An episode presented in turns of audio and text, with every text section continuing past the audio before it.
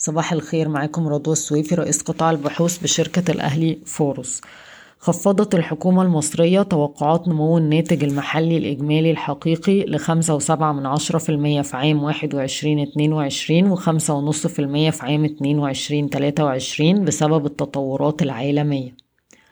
وقعت الحكومة اتفاقية قرض لمدة أربعين عاما مع الحكومة الفرنسية بمبلغ سبعمية سبعة وسبعين مليون يورو لتمويل 55 قطار جديد للخط الأول لمترو القاهرة. وستضمن فرنسا حصول مصر على القمح الذي تحتاجه في الأشهر المقبلة حيث تخلق الحرب في أوكرانيا مخاطر على الإمداد. اقتربت الفاتورة الشهرية لواردات مصر من الوقود من مليار دولار مقارنة ب 790 مليون دولار قبل الحرب.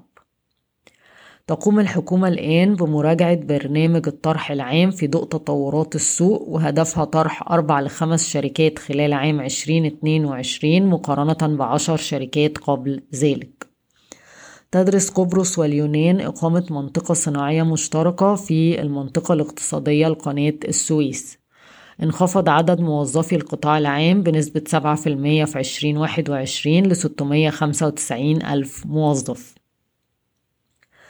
خبر يخص شركات الإنشاءات والمشاريع آه، القومية بشكل عام. تجري الهيئة القومية للأنفاق مفاوضات مع تحالف سيمنز أوراسكوم للإنشاءات المقاولين العرب لخفض تكلفة تنفيذ خطي قطار الكهربائي فائق السرعة ما بين 6 أكتوبر أسوان وما بين الغردقة سفاجة قنا الأقصر.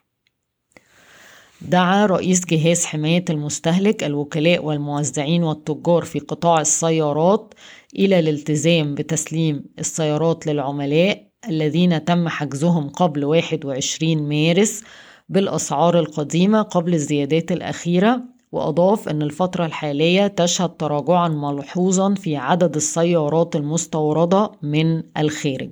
واتكلمنا على الموضوع ده يمكن امبارح.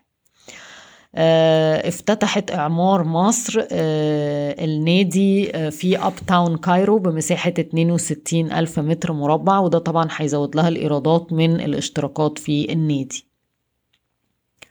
يعتزم مصر في أبو ظبي الإسلامي زيادة رأس مال البنك المصدر والمدفوع لخمسة مليار جنيه بنهاية أغسطس 2022 وده معناه إن ممكن يبقى في جولة أخرى من زيادة رأس المال آه، قبل نهاية الصيف بالإضافة إلى الجولة اللي تم الإعلان عنها من 2 ل 4 مليار جنيه.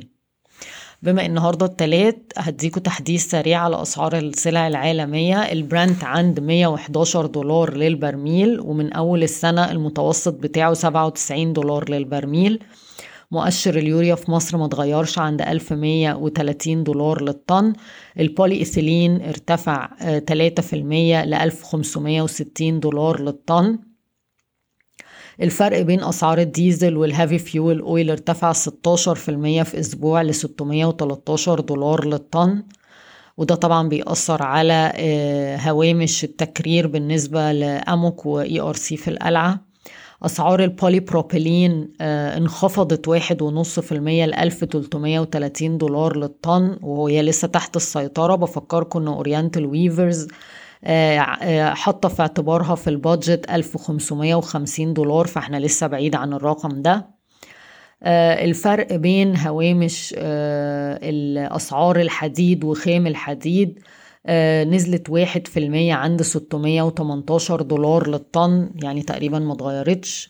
أسعار الألمونيوم ارتفعت سبعة في المية لتلات آلاف وستمية وخمسة دولار للطن.